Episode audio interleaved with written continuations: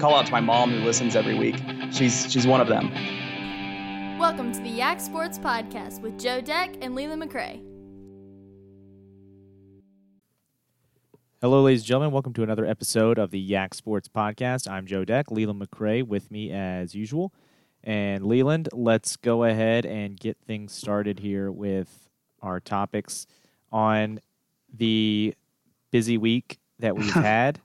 The the breaking news that we had last week. Yeah, um, Riverhead's Coach Wheeler resigning already. Um, you know, there's some family, personal issues in there, and obviously we're hoping the best in that situation. Um, but this is sure. yep. on to the sports side. This is kind of a big blow to Riverheads because now it's a question of who comes in. They're coming in on short notice. You know, it is can they convince someone like Casto to come back? Can they invent convince one of these other assistants that resigned to come back? That's the question. Um, one of those probably lessens the blow of the shortness. Uh, in like the short notice, but another outside hire would probably be a pretty pretty big blow at this point. I mean, 25 years of consistency and consistency at a high level. You know, after the first couple years, it's run at a very high level, consistent consistently for 20 plus years. And to have this much upheaval in five months is just crazy. And even at any high school in the area, if you were having a new head coach sign on and then resign before ever coaching a game, before ever really working a an off season, uh, you know, a preseason. You know, maybe they had some off season meetings, but they hadn't, you know, been on a football field together. So it is. It's a big. It's crazy. It's just crazy. And we. It didn't matter what high school this happened at. We'd say this is really hard to deal with, much less a place that's had this much consistency. So that's what's crazy about it. Um, yeah, if you get Casto to come back, which has been all the talk ever since the moment this news hit, has been questions flying at me and at anybody I know. Hey, is Casto coming back? And you know, maybe there's news gonna come out for that. Maybe there's not. You know, Coach Norcross resigned earlier in the week. Even if, if they got him to come back and coach a couple years as the head coach, I think they could be uh, very good at that. But it's hard for me to imagine Coach Casto coming back without Coach Norcross, without Coach Hemp, without some of these other guys. So I think a lot has to get set into place for Casto to just come back. So if it's not going to be him, I really don't have an answer for who it's going to be. Do you go after, you know, Coach Wasick or something like that that coached in the JV team and try to convince him a couple years? Because that's what everybody's talking. Can Casto come back a couple years? And I and I like the idea of that. That way you have a little bit of time to kind of reset the clock and then plan appropriately ahead of time. And I think, you know, maybe maybe that was an impact here that um the transition didn't seem to be going well. Now uh, uh, ruling out what was said on why he's uh, Wheeler was stepping down. Uh, that's I don't I don't want to speculate on anything with that because it's family health. I wish the best, nothing but it. But before that that news came out, there was not the best signs that everything was just going smoothly when two assistants were trying to stay on and then had decided kind of late in the game to to not. So maybe if Casto or Norcross or somebody from the old guard, uh, including like a Wasick, could come back for maybe more than just a year and kind of reset the deck, and then you could maybe transition to the next step, maybe a little easier, or maybe a plan can be in place for that to happen uh, smoothly. So. Uh, that's all the talk around Riverheads. I mean, you you go up to the baseball game Thursday afternoon, and that is the only thing anybody's talking about. While there's a great baseball game happening where Riverheads beats the Page County team that's won 40 some in a row. Everybody's still talking about football because that's what Riverheads is known for the success in football. A lot of the football players are on that baseball team. It's just the talk of the stand. So uh, it'll be interesting to see how this plays out. I would like an answer sooner than later. As a biased Riverheads fan coming from the from that, it, we all call me a homer all football season long.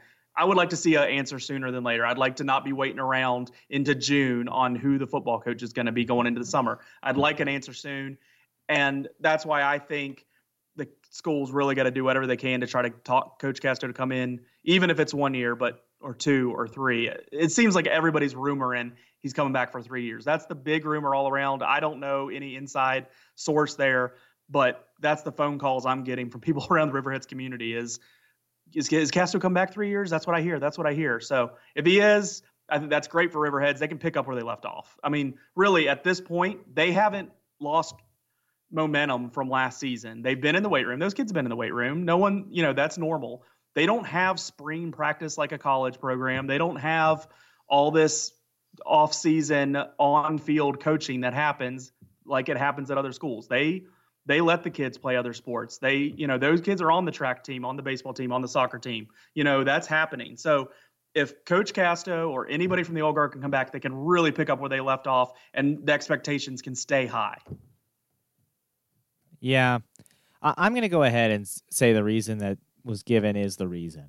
Um, yeah, yeah, I'm yeah, going to yeah. trust that. So, oh, I'm not. I'm not going to press on that. I was just saying before that happened, there Yeah. was not the best signs. I, I think the fact that there were not the best signs could be potential trouble if Casto or one of these other assistants comes back. That's you know kind of the same system and wants to keep the same system, but it's not long term. That's going to be an issue in the future. yeah, if it's only one year, like, are, is the same Even if uneasiness it's happen? no matter how long it is, when that person is, if it's not long term, if we're not talking four or five years, it's going to be an issue when you go for that next coach. I, I think that's a relevant point. I think that's one thing that can't be decided right now. We we first we got to know who the next coach is before you can decide what's going to happen down the line. And if is it Casto? Is it actually Casto? Is it Norcross? You know, you got to kind of look at that. Once that gets set in, and if there's a time stipulation related to it, then I think you start telling the future. Is one of the you know is there another coach on staff that in three years could be ready to kind of keep that the same ship uh, going down the same river? You know, that would be what's interesting to me. Better hope because again it, it, i i agree uh, there were there were rumblings that things were not going well in the transition before so i'm just saying it's going to be hard to get somebody else that's not already involved in the program to take Yeah. over that thing long term if when Yeah. what they hear is people are complaining and you know well it's not you know it- they're gonna be there and then they're not. Yeah. yeah. So, and well, and then just nobody wants to come in and have the waters more turbulent than they need to be. It's Yep. already a turbulent situation. You're replacing a legendary coach at that school. You need support. You don't need people butting heads with you. So, I how many and, and it's hard to look at high school because we just you don't know every story in high school. But like look at like some college programs. Like a lot of college programs that try to replace a legend that built a program and won national championships at a college level. A lot of those transitions don't go just perfectly smoothly. So it's not crazy to see this happen. It's not really probably a shocker that it wasn't going as smooth. And I think we said as much last week. Um, it'd be nice if it does kind of get reset if there can be the looking ahead that was kind of required to give yourself a chance at going smoother. I agree. If any news comes on that, we will try to, you know, forward along whatever news we have from our Twitter page. So here's a good reminder: follow our Twitter page because you can you can catch on Oh, some they news gotten here the and there. breaking news. We Yeah, we had the breaking news. Uh, the the Yak Sports Twitter page had the had the breaking news there. So uh, I don't I don't promise breaking news on every story by any means from our Twitter page, but follow us because if there is breaking news, we'll be retweeting whoever does break it. And uh, so just um, is a good good time to go ahead and hit that follow button so you don't miss anything. Moving on to soccer, uh, it's the sport of the future here in the United States. So get on board now. Lee High boys undefeated. They outscored opponents 137 to three this year. Stuarts Draft girls also undefeated. They outscored opponents 82 to three this year. Uh, both of these teams, I think, have a lot to look forward to. I think if you're Stuarts Draft girls, um, you've given up three goals here in the last two weeks. Uh, before that, you were pitching shutouts. Uh, maybe a sign of improvement you want to see once you get in the playoffs, shoring that up, getting back to clean sheets, Getting back to and not domination, yeah. not giving up goals. Um, for Lee High boys, uh, we talked about this last week, Leland. It's really about George Mason. It, that's your test. That's when you see well, what you both, have. Both teams are looking at George Mason ahead of them. They really are. If Mhm. you're coming yeah, out yeah, at that's true. If you're coming out of 2B, Region 2B, you're looking at the George Mason uh, teams on girls or guys. The Lee team kind of seems to be hitting their stride to a point, you know, where they were beating teams.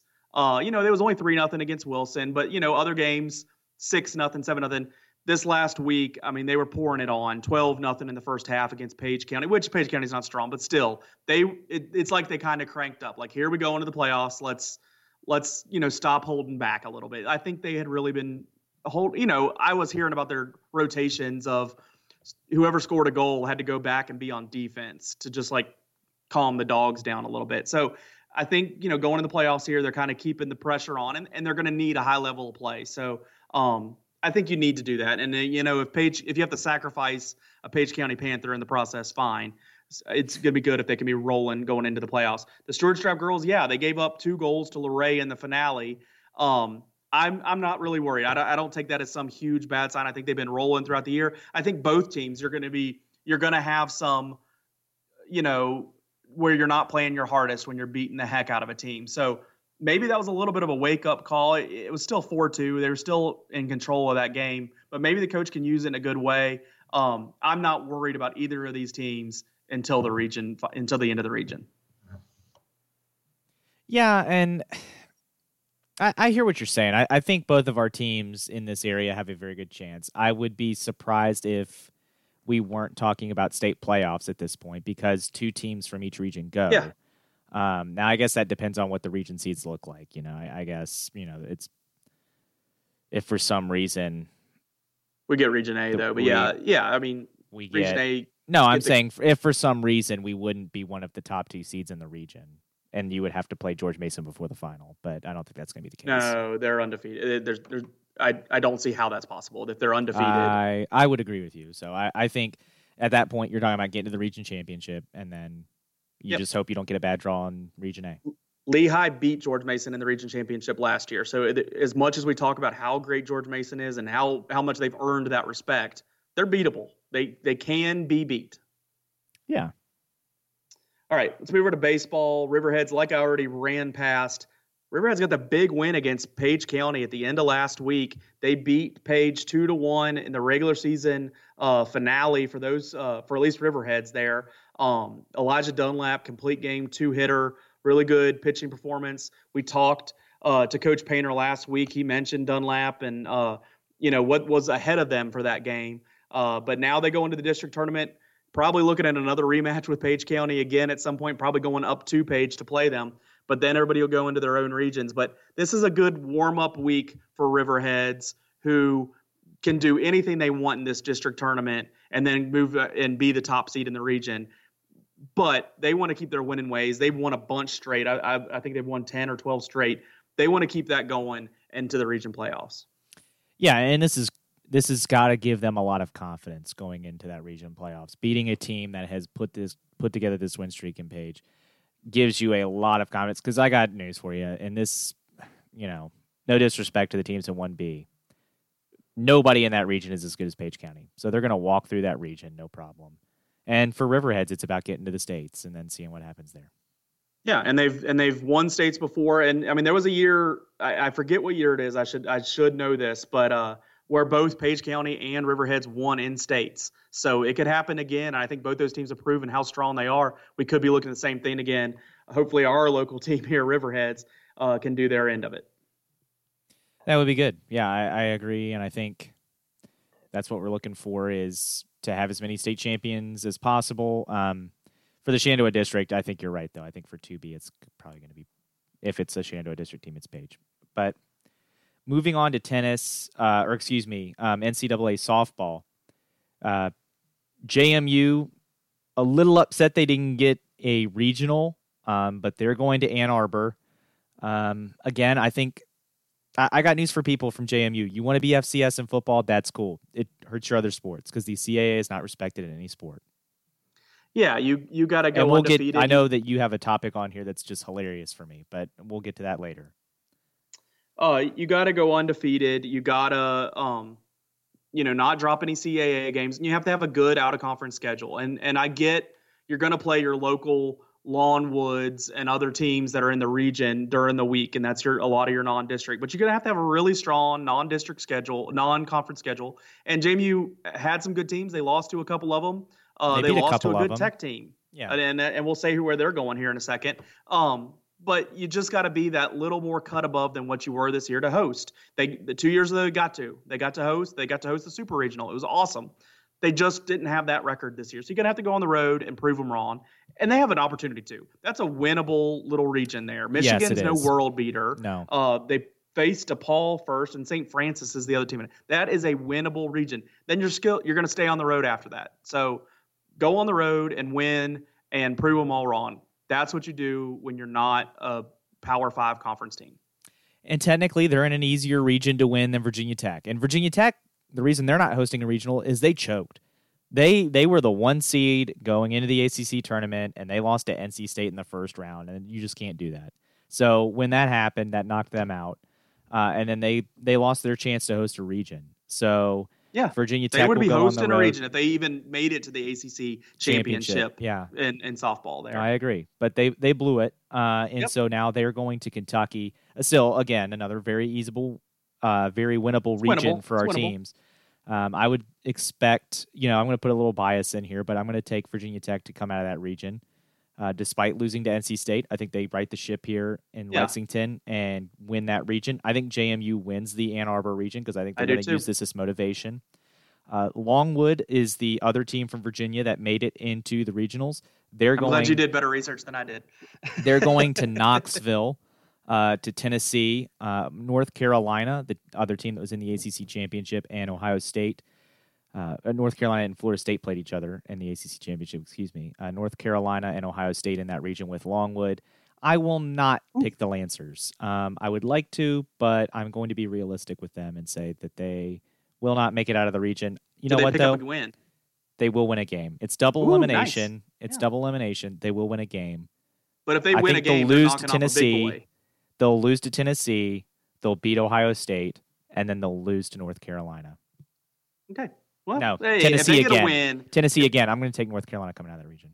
if they get a win, That's, a big win that's for good them. Longwood. That's big. For That's a big win for Longwood. because that's low uh, major. That's not mid major. So Mhm.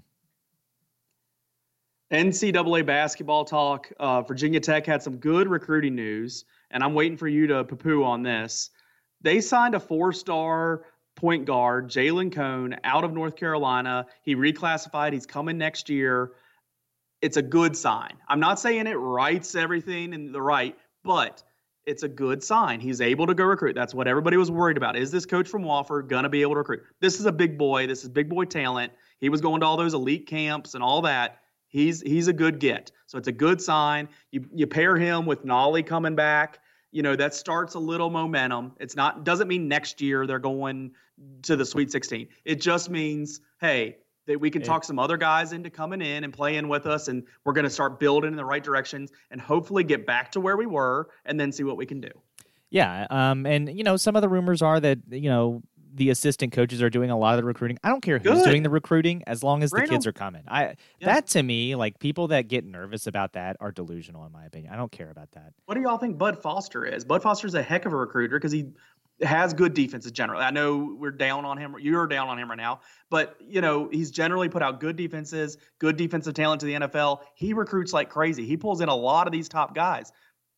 Put that in basketball. I don't care who our assistants are. That's what your assistant coaches are supposed to do in basketball is recruit. That's what they're there to do. There and clap on the bench. Go get those recruits. If it wasn't Mother's Day, our intro would have been one of the "They're Dead to Me" uh, intros, and someone who was dead to me, but uh, we may have a walker on our hands, and he may be coming back to life. Leland.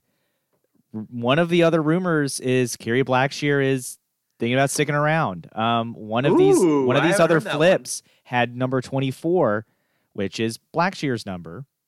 Um, had his number on in his transfer thing, and Virginia Tech uh, this week said you need to take that picture down. Um, Ooh. and Blackshear still hasn't committed anywhere, and this is a long time to be on the fence. And there are rumblings that maybe his trip to Kentucky, he was not as impressed as people were thinking he was going to be, and he Get lost in the shuffle there yeah, easy. Might might be coming back. I'm not saying it's definite. I'm not. No one is saying that, but there is now a rumor that he might be coming back. And if he He's does, if if you get Blackshear back, you've got this four star recruit point guard, Tournament time. Nolley. I think then you are talking realistic tournament. expectations. Yeah, maybe not Sweet 16 or second not weekend Sweet stuff, 16, but tournament, tournament. tournament, and uh, that would be good. I had not heard that rumor as much. Hey, you go to Kentucky, you get lost in the shuffle a lot with a lot of big names, and uh, you come back to Virginia Tech, you're preseason All ACC. You are the man at Virginia Tech. Oh, and you're the you man are, on the team. Yeah. Yeah, you are lost, as you said, lost in the shuffle if you go to Kentucky. It's just Yeah. they recruit five All Americans every year, so uh, I really don't understand doing that. Yeah, I don't get it either. Other basketball news, and this broke uh, early this week here. Um, it is Michigan looking for a new head coach in basketball because John Beilein gone to the Cleveland Cavaliers. That's a money chase for me. That's not a smart career move. I don't think he's going to last in the NBA. I don't think John Beilein is going to be a coach that translates to the NBA. I think the NBA is about managing egos. I don't think he can do that. I was shocked. I just never. And why would you go to Cleveland? NBA guy? Why would you go to Cleveland? And what a career path! I mean, he was like a coach at Richmond, West Virginia, and now Michigan. I just, I, I mean, you asked me what he does. He's a lifer. He's a he's going to be at Michigan until they tell him to get out, and then he'll still catch on somewhere. I mean, he he's going to go coach at Ohio after that. That's what I would have thought. You know, something like that where he stays in relevant, but he's a college guy. It just seems like that. So, um, hey, he must. It, it's his decision, so he must want to do it. He's Uh, going to get paid for the next money. five years, no matter how it turns out. So Yeah, he gets money for five years. That's definitely the truth. So And good, good for him. him. I wish we had that kind of option. Uh, but yeah, Michigan looking for a new coach, and so uh, kind of surprising news out of there. Um, and I wonder who they pluck away from somewhere to come back to Michigan. They'll probably be looking for a Michigan man, and that will be the doom of that basketball team. yeah, that would be not a good thing. I would, Howard is, is I in the would re- coaching ranks. I would recruit a actual basketball coach right, as opposed to wherever they went to school. I don't think that should ever matter. Chris Webber coming out of the booth and going back, calling timeouts uh, when he's supposed to. I, yeah, I don't think that should ever be a deciding factor. Michigan is one of those schools. Apparently, JMU's basketball program is another one of those schools. Which, if there is a program to never hire a Madison man, it is JMU. Madison, man. All right, stay in with basketball, jump into the NBA. I know you don't watch much NBA, but that moment last night was something else. The game winner up in Toronto, Kawhi Leonard gets the ball with about four seconds left. He uses all of those seconds to get a shot off, and it hits the rim four times before going down. I just it's it's one of those shots, and I think last week we talked about you have that big moment. Maybe it was two weeks ago. We have that big moment. Well, then you got to win after that to make that moment legendary. This is one of those shots, just the way it went down, the way it fell to win the series. Even if they don't make it out of the East, that shot's going to live for a little bit here. You're going to see that on highlight reels just from the from the visual of that ball hitting the rim so many times and then dropping. It was a big moment to win the series. It was really cool to watch. yeah, I don't like the Raptors and I don't like the 76ers. So my enjoyment of that was only going to hit so high. It was a very impressive shot. Um, it was cool to see the people excited. Um, but that's about where my enjoyment of that clip ends. I don't have a problem with Kawhi Leonard. I just have a problem with the Toronto Raptors. I'm not a big Drake fan. I don't like the Raptors, and I don't like the Celt, uh, the uh, Sixers. So They were they were crying. Um, you put I was- Celtics. They're not playing the Celtics. I don't know why you think they're playing Oh, the Celtics. uh, they're playing yeah, the Milwaukee it- Bucks, who will Blake Bucks. I just messed absolutely, who Yeah. will absolutely sacrifice them to Jerry West logo. Um, and it's going to be the Bucks. I'm going to say the Bucks in five, a gentleman's sweep of the Toronto Raptors. Um, and the other cool thing about the NBA this year is that the Curry brothers will be playing each other. That's kind of cool. That is Um, cool. That is a and very I like cool Portland thing. okay. I don't I don't dislike Portland. Um, they're not going to beat Golden State, but Kind of rooting for them to win a couple games. Uh, look as good as you can, kind of in the process. Yeah, the Warriors are going to win the series, but if they can force it to six, that's that's good on them, and that's them heading in the right direction. That's a group that's been there for a little bit, and that would be kind of them putting it together. That's you know pushing the Warriors to six would be would be good for them. Even I mean, especially seven. But yeah, the Warriors are going to come out. They're just too good, too much talent. Jumping back, talking about that other game, I just was magical on the remote control last night. Kids got to bed, everything calmed down. I hit uh, ESPN U, I think, and saw turned to their moments before they announced JMU softball on where they were headed. And then we were there for a couple minutes, kind of catching up on what was going. on. And then I turned it over to the NBA. Oh yeah, the NBA game's playing. I turned it over there. I turned it over there. There's four seconds on the clock, and we saw that exact play. So I was uh, striking striking well last night on the remote between uh, everything we were changing it to. Watching those moments live is really cool. I remember I've I've done that a couple times where I've caught the last minutes, couples couple minutes of a game or something. Wasn't that um, Saturday um, night, not last night? No, it was last night. Um, but uh, back in the day, Kobe Bryant hit. There was like back-to-back game winners. Like you thought it was a game winner for the Spurs, and then Kobe hits a game winner right behind it uh, in the playoffs. Like I've done that a couple times. That one really sticks out to me. Uh, that one last night will really stick out to me too for the uh, for the Raptors. It's cool. They're gonna get killed by the Milwaukee Bucks, so enjoy it. Probably so. I the Bucks are very, very good, and and they're the one seed. So anybody out there trying to say, "Oh yeah, I like the Bucks. I'm I'm big on the Bucks." Oh yeah, no, I'm not on any shaky seed. branches here. Yeah, no, I'm on a very sturdy branch, and I feel sturdy about it. I mean, Giannis no, I'm calling is... somebody out specifically that listens, and that's fine. yeah. Okay. I think I know the West. The West starts Tuesday. The East starts Wednesday. These games will be around Game Four next week when we talk again. I expect I expect the Warriors in handling that series pretty well, but really both of them, really both of them, because the Warriors will be at home first. The Blazers have to hope they can use their home court and get a game or two there. But yeah, it, it, I think by next week we won't be uh, talking much NBA because it'll it'll look pretty predictable. It's going to be the NBA Finals by next. Well, no, because they spread out the games too much. But I think both are five game series. Yeah, we'll we'll be right behind that. We'll be late to that party because we'll be we'll be talking right around game four next we'll week. Go ahead and preview the NBA Finals. print the print the T-shirt. Uh, Major League Baseball. Um, the, the Pirates. They're seven and three in the last ten. They just are on a roller coaster. They go seven and three one week, three and seven the next week, if not worse. And now they're back to seven and three. Um, did well against. They've won the last three series they played. Took three of four from the Cardinals. Um, they're tied in a wild card position. Um, I I'm hopeful that they can kind of stay in this area. You know, unlike football, being just outside the playoffs doesn't kill you in baseball. That kind of means you're building. In football, you either want to be great or terrible, so you get those good draft picks. Baseball, it all evens out. So I like where Pittsburgh is, and maybe they'll surprise me. But I think once you get into July and August, they're to wear down. They're to go away. And the teams like the Cubs, and uh, those and the, who have already overtaken the division there, they're just going to be left standing. But I'm I'm happy to see them winning now. It's it's fun to watch. They're on a West Coast swing this week.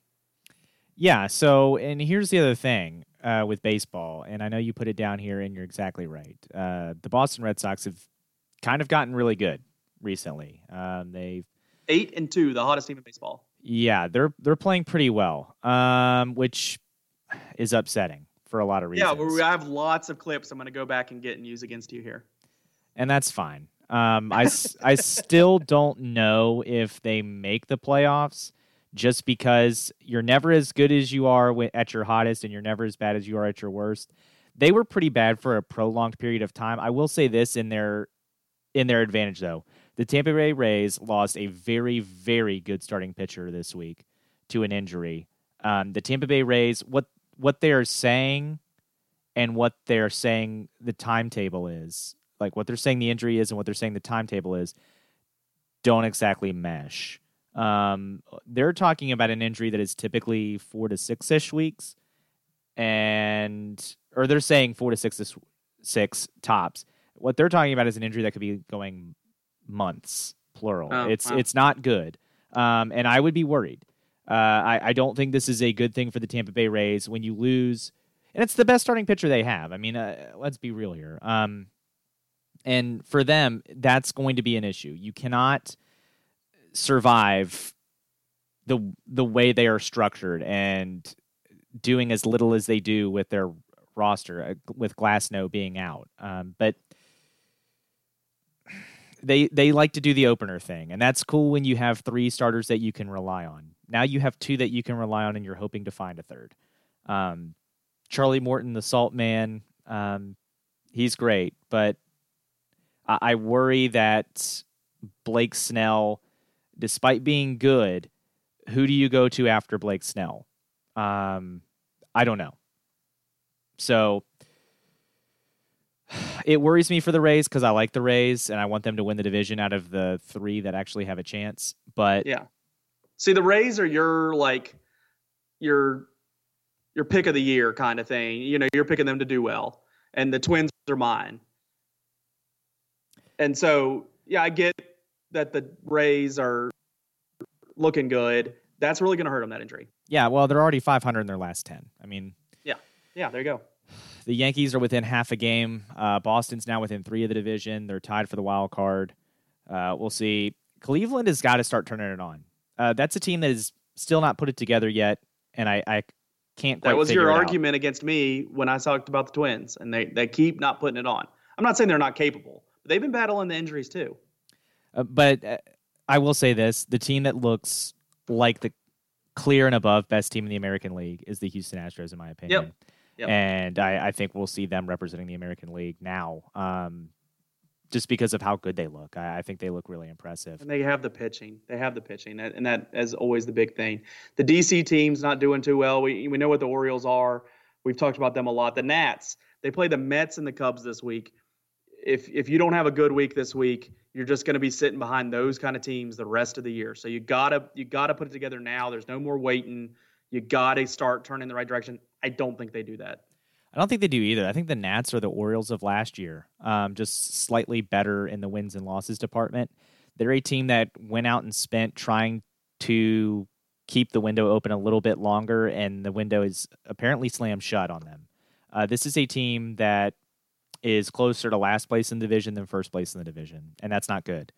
Um, and they have a Braves team in that division that we all think is going to be better than they've shown so far, and mm-hmm. that they are still going to have to deal with. Yeah. And for me, their problems have been uh, more years than not offense and bullpen related, and those are still the problems. They've got a pretty good rotation uh, for the most part, but I mean, even the rotation is not clicking all the way. This is just a team that is aging, and they're not very good and they have a manager that belongs not in baseball. Um, I don't know how he survived last year. Uh, he's not going to survive this year. If I don't know if he's going to survive the week. If he is still the manager by the trade deadline, the Washington Nationals have done something terribly wrong. Um, th- this guy is not a good manager. He can't control the clubhouse. He can't manage a bullpen. He can't perform a lineup and make a structurally sound roster. Uh, this team is not 16 and 24 bad. That you look at this roster, this team should be better than this, and I think he is a huge problem.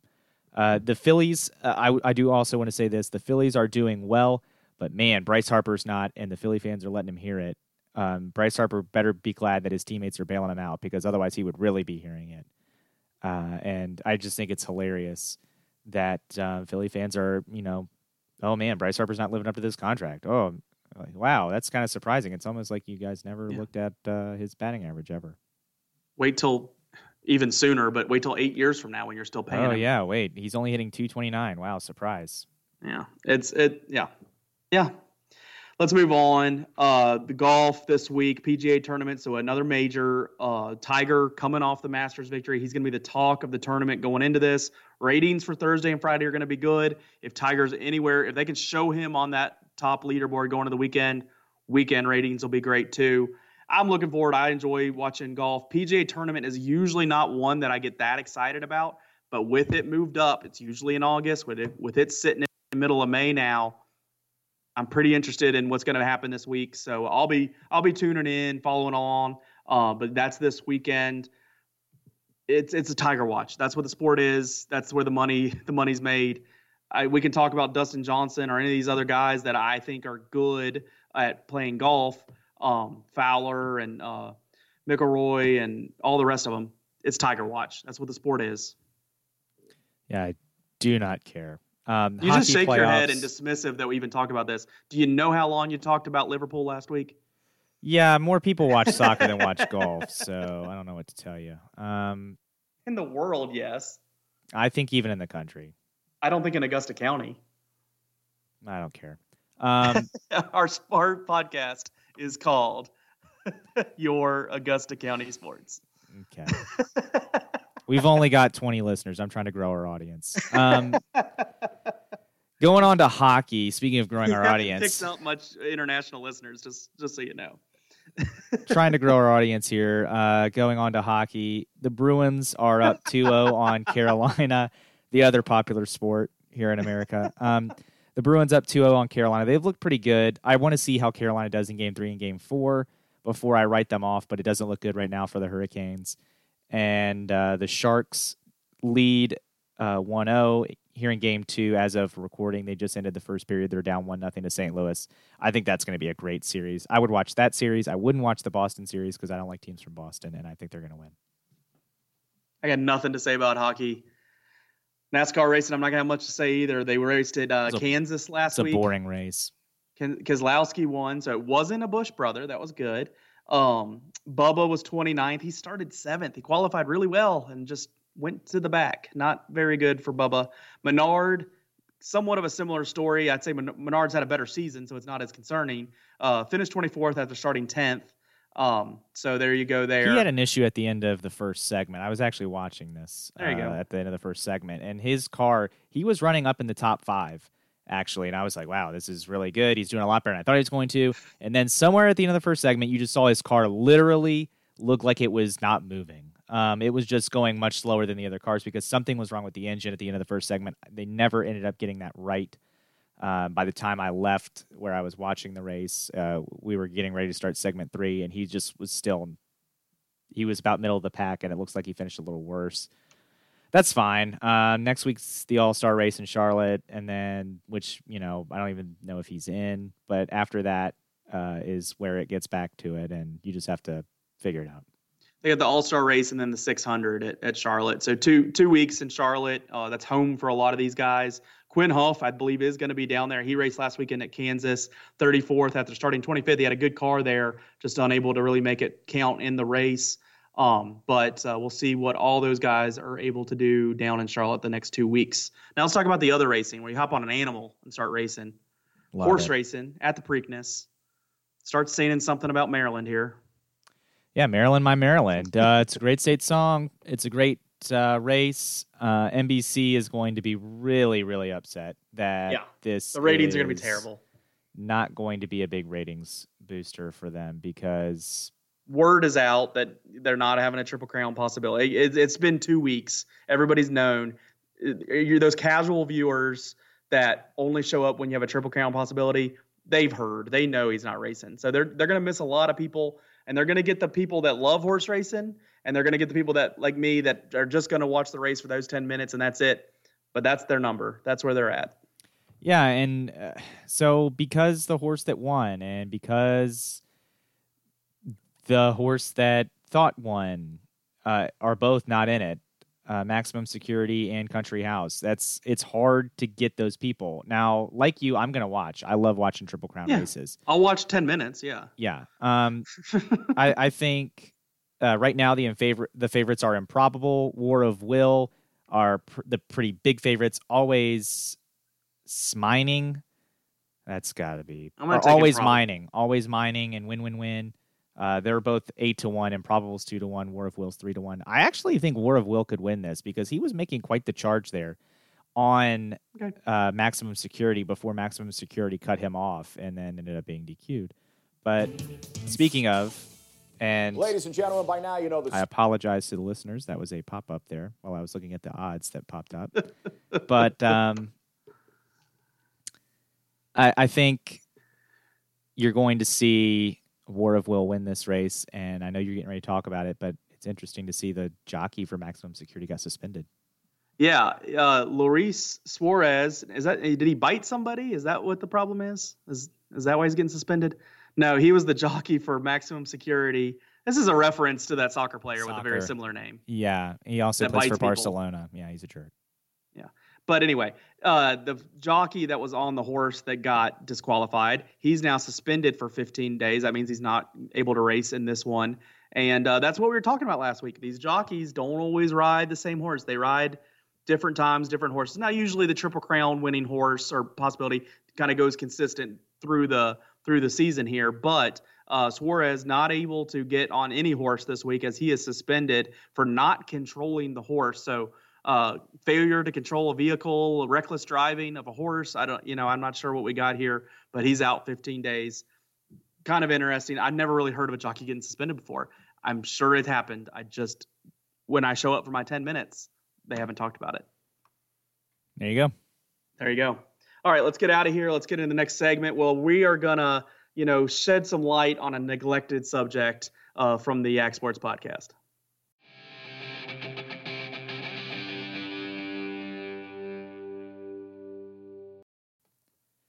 Okay, Leland, the one district that maybe does not feel nearly as much love as they should from us is the Valley District. So let's talk about the Valley District spring sports as they get ready to go into tournament play with a lot of their sports. Let's start with baseball, America's pastime.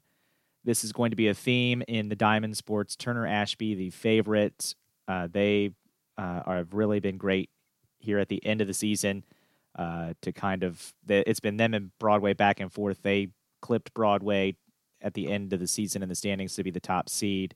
As far as Augusta County is concerned, you're looking at Fort Defiance coming in as the three seed, and Waynesboro going to be that six seed. And Fort really an underrated team, and it's a, it's a team really built that can beat any of these teams. They can they can take a shot at any one of these teams, and you gotta have to watch for them in the playoffs here. They'll have an opener against Waynesboro, uh, so one of our local teams will be knocked out right there and uh, it's likely going to be Waynesboro, who, hey, they had a big win at the end of the season, knocking off Broadway, but uh, they had 15 losses before that. So, assuming Fort Defiance looking like the better team, able to advance, it'll be interesting to see what they do against Broadway, a team that did just fall to to uh, Waynesboro recently, to see if Fort Defiance can knock that and get into that district championship game. Uh, so Fort Defiance, a team to watch. You know, they're they're sitting in that three spot, but they easily could wind up uh, in in a championship game there, and then then it's one game. You don't know what'll happen.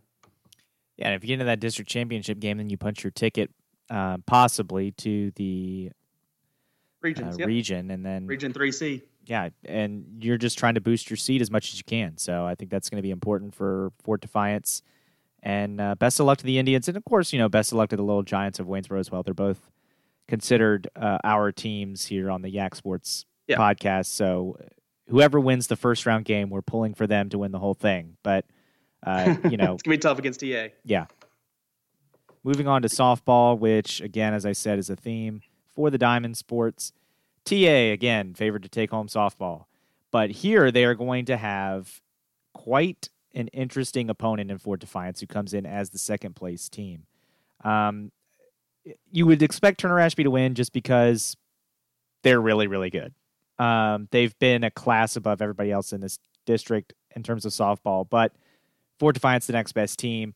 Hopefully, the Indians can give them a run, and again, Waynesboro will come in as the six.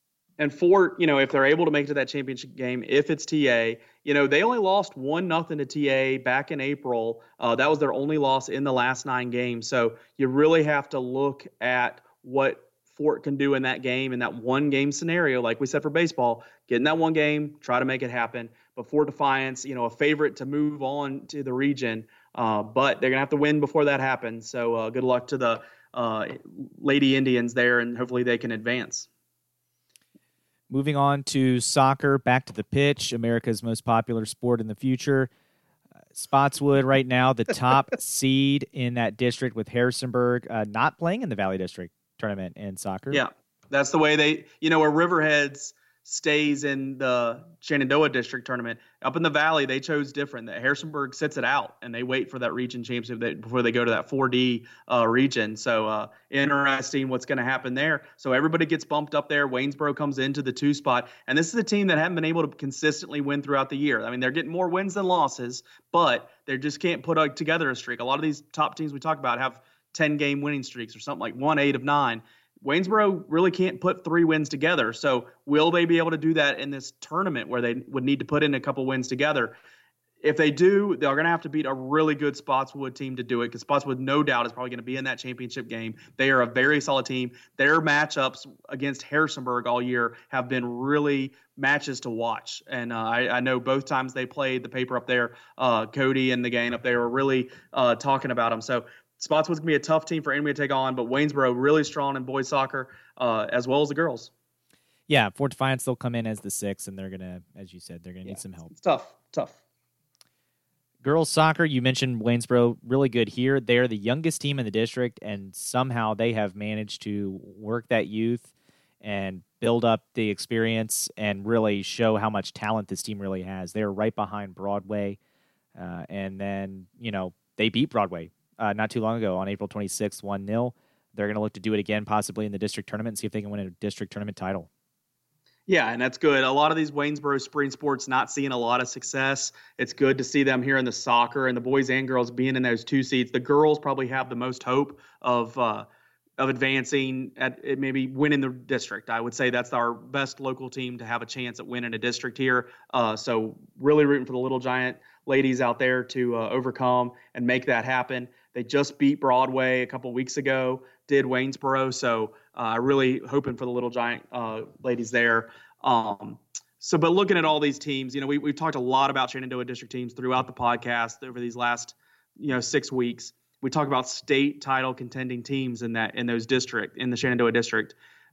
I, I'm not seeing a state title contender out of our local teams in the Valley District, out of our Augusta County teams. So, and here's the problem, right? Uh, in this kind of, how do I want to frame this? With the way the classifications are and the teams in our area, uh, we have the smaller three and four A schools in this area. I don't actually. I don't think we have any four A's. We have the smaller three. Well, Harrisonburg is up there, but that's not Harrisonburg's a four. Uh, they might even be a they're five, five now. now. Yeah, They're they're, a five five now, now. Yeah. They're going to be a four when that new school gets built eventually. But um, East Rock was a four, I believe, uh, and then or no, there were two. I'm sorry. they're- they're yeah, two. I They'll go to three here before so Yeah, I blanked After for the a next second. cycle, they'll probably be three A. I blanked for a second. Um, but with Fort and Waynesboro being on the smaller three end, and the three end just covering more areas of the state, the one and two A's, you pretty much know where most of those Get these schools regions are. of teams. Yeah. Yeah. Um, three and four goes all up and over the state. Um, you have teams in the southwestern part of the state. You have teams in the Tidewater. You have teams in Northern Virginia. You have teams in the Valley. Everywhere. Um, one and two A for the most part is southwestern. You do have some smaller Tidewater schools as well. Yeah. Not really any Northern Virginia schools, and uh, unless you count Clarke County, which Northern Virginia will tell you it's not. Um, but that's and that, that little Manassas Park area maybe, but um, eh, so I think Waynesboro and Fort Defiance, when it comes to these statewide tournaments, are facing teams that are able to draw from a bigger talent pool as well. So Riverheads, in terms of like football, baseball, you know, these kind of things we're seeing, basketball even, um, they've got the athletes to dominate that classification. And if you're good at one of these sports because you just have pure athletes, then that helps you in the other sports because it's just you're drawing from a smaller school population. And one thing Riverheads, as you mentioned earlier, wants to encourage is multiple sport athletes. They're really good at doing that, and that helps them when they go from football to basketball to baseball to Yeah. softball to soccer to girls basketball. You know, whatever we're talking about here. Yeah. When you get Forrest Shuey on the baseball team, who's looking to get his fifth ring, I mean that's that's a that's a great great thing for down there at Riverheads. Um, but yeah, it's tough. It's tough at the three level. These schools, right as soon as they get to the region, they're playing all those Roanoke area schools. There's a lot of talent down there, and a lot of state champions come out of that area. Um, so it, it's just tough as soon as they get to the region. Yeah, when you get to three and four A, you're talking about, as you said, Roanoke. You're talking about Charlottesville. You're Yep. talking about Richmond. I mean, these these are big population centers with lots of talent in these areas, uh, and you know it's it's harder. It's harder. So good luck to all our Valley District teams. We're, sorry for neglecting you most of the season. We've brought you up here and there, but uh, tried to spend a little time talking about it.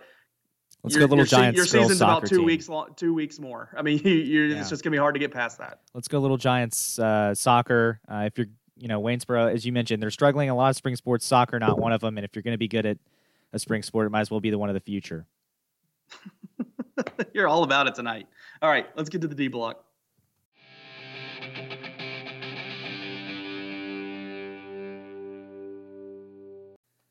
Okay, Leland, it's time to start to wrap things up here.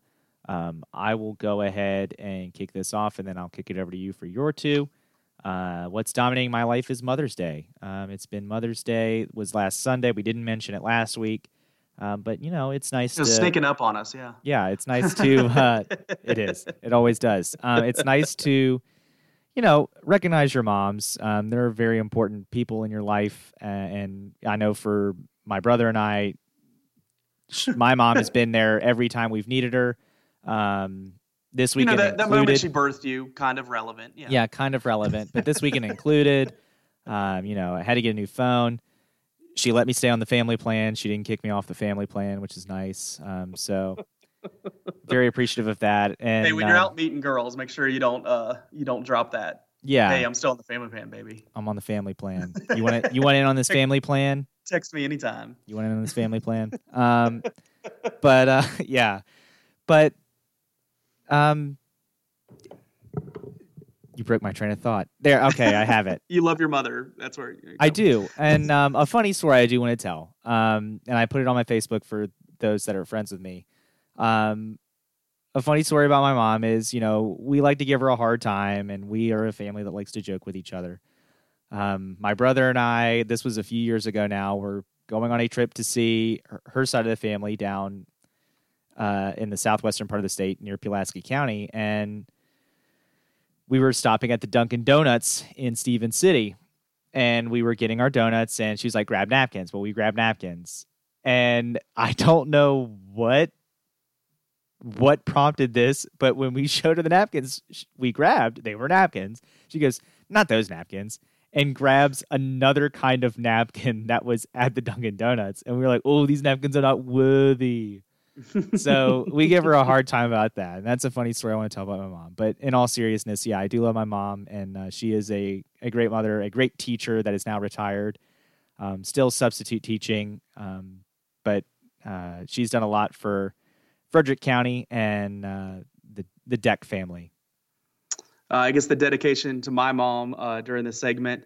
Uh, she teaches ballet, so she actually puts on a performance. These last couple years, it's always been on Mother's Day weekend. So I'm uh, my Mother's Day present is pretty much helping that along all week last week and through the weekend, uh, and everything went very well last week. And it's actually nice that on Mother's Day we're doing a performance, so a lot of kids uh, get to perform for their mom on Mother's Day, and so that's really nice seeing the Facebook post from a lot of her dancers on there, uh, and it's it's fun to be a part of it, and uh, it's you know the the family business kind of thing. So uh, and we're all involved. My sister's there; she's one of the teachers. Uh, she was actually in the spring performance this year. Uh, it was very good, Cinderella. It was hilarious, and uh, but yeah, it, that's that's kind of our new Mother's Day tradition. Um, the mom at home here, uh, my wife, uh, mother of my three kids, uh, we had a nice morning. And uh, same thing with my mom. Uh, we kind of dive into her art for Mother's Day, uh, the the dancing uh, for Mother's Day in our house. We do a painting. Uh, the the girls and, and the new boy, uh, they made a little elephants, uh, and I it's bad bad radio, but they made little elephants out of their handprints uh, for a Mother's Day picture, and we have one for every year that we've had children. So it's a nice tradition that we have here. Her day gets cut a little short with my other responsibilities to my mom, but we will probably come back to Mother's Day next weekend here at the house. So uh, that's that's the Mother's Day dedication on my end. That's good. Um, I want to toss it over to you for something. Actually, if you don't mind, I'm going to go ahead and do mine, and then we'll let yours end it because it's a very fitting thing to end. I think. Okay, so what do you know that I need to know? Um, what I know that you need to know is, despite Liverpool not winning the Premier League this weekend, Leland, and it looked like for about ten minutes they might because I'm so confused on what championship they're playing in in June, but I'll leave that alone. that's the Champions League. It's not that complicated. You just need to be able to I understand don't, more I than don't one thing. understand how we're playing different different championships at the same you time. You just It's need to understand how to be able to enjoy more than one thing at a time. It's not that complicated. Um, I enjoy football and basketball and baseball. Mhm. Not the same team playing for different championships at one time. It's crazy. it's not that crazy. But anyway, um, the Premier League was decided, which is the domestic league in England. Uh, it was decided this weekend. It finally came to an end. Uh, Liverpool needed to win, and they needed Manchester City to not win. A, a draw or a loss from Manchester City, and Liverpool wins the league. Liverpool goes up 1 0. Then Brighton and Hove Albion, the team playing Manchester City, goes up 1 0. Pandemonium in Anfield. The crowd knows because they all have smartphones and they start cheering at a point where it didn't make sense to cheer in the game. So that's when my brother and I were like, "Oh, I think something good has happened," and it did. And then almost immediately, Manchester City equalizes, And when I say almost immediately, I mean a minute later. And I was like, okay, well, as long as they hold on here and it's 1 1, we're okay. I don't know. It couldn't have been more than nine minutes later. Manchester City scores again to go up 2 1, and then the train went off the tracks. That being said, Leland, I'm still very optimistic because I have June 1st. I have the Champions League. We can win the Champions League. It's a European trophy. Uh, it's very important to Liverpool. They already have the most European championships of teams in England. They look to add to that total and make it number six on June the 1st. Well, we have to make plans to watch it against Tottenham, another English team. We got to find the IHOP with the TV. It, don't worry, we're not going to IHOP that day. All right. So what's dominating my life? And uh, I'm going to draw you into this as well. Um, you, everybody's getting invited to graduation parties. All the kids are graduating in the next, you know, week or two here in Augusta County. So congratulations to all the graduates. A lot of the athletes that we've talked about this season, they're they're graduating. A lot of good things, a lot of good stuff to talk about. They've also gone to proms. Uh, every time I drive past the restaurants downtown, I see every Saturday. I'm just seeing the kids and these odd-looking boys dressed up in tuxes, and then these young ladies in their dresses, and it's all very nice. So I want you to tell me the the top Joe Deck prom or graduation story. I don't really have one, but okay. Um, I, I don't have a story. I you know both of those events for me were. I didn't feel like anything special happened. Um, I felt like my graduation was memorable in the sense that I got to build a lot of good friendships when I was in high school, and so the graduation was a little bit sad in that you know knowing I'm not going to see these people every day again. Um, but I've been able to stay in touch with some of them and the most important ones, and um, that's been good. Um, and I won't forget the friendships that I made in high school. I guess is my point. Um, you know, prom came and went. It wasn't a big deal uh, for me, and um, so I don't have a story there uh, other than a group of us went to Buffalo Wild Wings for prom. I like it. That sounds fun. I'm all I'm down. Yeah, that's about that's about it. the only prom story that I have that's, you know, anything that would be worth showing up to B dubs in a tux. I like it. Yeah, and we managed to not get wing sauce on it, which was an accomplishment. I don't know if I can make that happen. I uh for my story, I'm gonna go with the one that I tell probably the most often that my wife hates the most is uh, I asked my wife to prom. I mean, we've known each other since kindergarten. I've known her all the way through school. We were good friends. And honestly, when I was asking her in high school was to go to prom with me, it was as friends. We weren't. Uh, we were both just single at the time. And I was asking her as friends. And uh, obviously, I, I wanted it to be more than friends, but I was I was going with what I had. Uh, she said no. Just nah, I'm good. She said no to me to prom. So uh, my story is one of uh, you know determination for any listeners out there, any young listeners. Uh, just keep on asking and they keep getting those no's, and, and maybe you'll turn it into a yes sometime. That's that's the story I'd take. Now, yes know, for a restraining order. yeah, one of the two. It's gonna go one of two ways. And uh, so yeah, a marriage and three kids later, and uh, it's it's worked out. So and maybe the yes would have caused it to go a different way. So yeah. that's the way you got to look at it.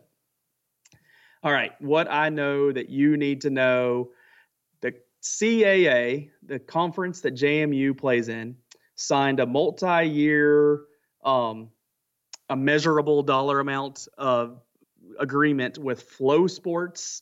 I assume that's flosports.com. I'm it not is an online sure, streaming company, yes. Because I've never heard of it before. And a lot of these games that we've been watching JMU and other CAA teams play football and basketball, a lot of those games are going to internet only, subscription only, 12.50 a month for the subscription. And I got to tell you, for a guy that watches a lot of Maddie Zone and a guy that watches a lot of um, Comcast Sports Mid Atlantic that has that has had a lot of JMU games, I'm not seeing myself paying the twelve fifty a month, and I, I think this is a really bad move by the conference. They should have done whatever they could to lock in with ESPN and just get on ESPN, uh, not even ESPN Plus, just ESPN um, three, and so their games are readily available on the most easy thing to get to instead of this flosports.com that no one's heard of, or just keep going with what you're going. Use the Mid Atlantic Sports package. Use the MASN and the and that stuff get your name out there as much as you can. Don't lock it away behind a paywall. I agree. And you know what? A lot of JMU Nation agrees. And here's why I kind of enjoy this uh, in a sick, twisted way, I guess. You never, ever see anything negative commented on a JMU post ever. These people can't bring it in themselves to not put on the purple and gold tinted glasses and see everything in a beautiful prism. This has not been the case. And I think that's because apparently DC United has a deal with FloSports or something where all their games are supposed to be on there and it's not gone well. And so people have watched that and they are commenting on this saying, well, that sucked for soccer. I really hope they get it together by football, which, spoiler alert, they're probably not. Um, this is a CAA deal, folks. Guess what? You decide to play JV football, you're going to get JV football treatment. If you want to go varsity, go varsity. I agree with you though. If you're the CAA, what are you doing? You need more Yeah. eyeballs on your product. Why do you want to put it behind a paywall?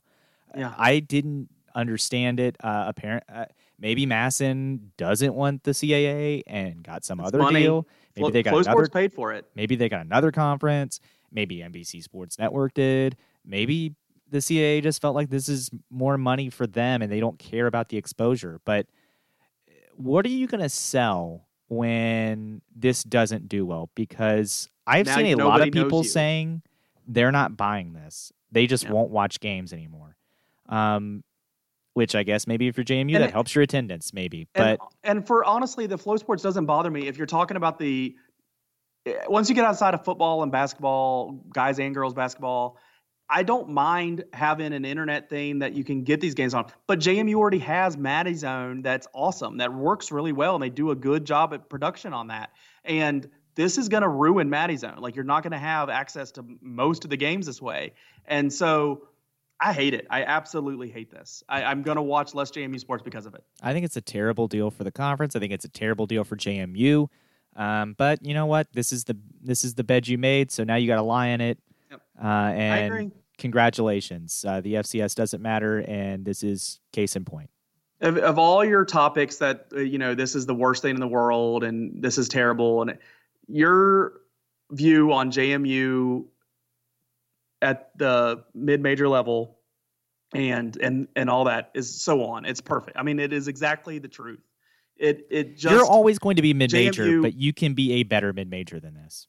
you can be a better mid-major but I, I for anybody that just wants to say in the CAA this is the reason you don't and you've nailed it throughout the time I've known you and I'm I'm not saying I've ever really disagreed with you but your view on it is perfect because it's accurate all right now that I've given respect to Thank you. Joe Yeah, I, thank you. will- I'll put that back in the closet for a couple couple months. We won't have to listen to that kind of thing again.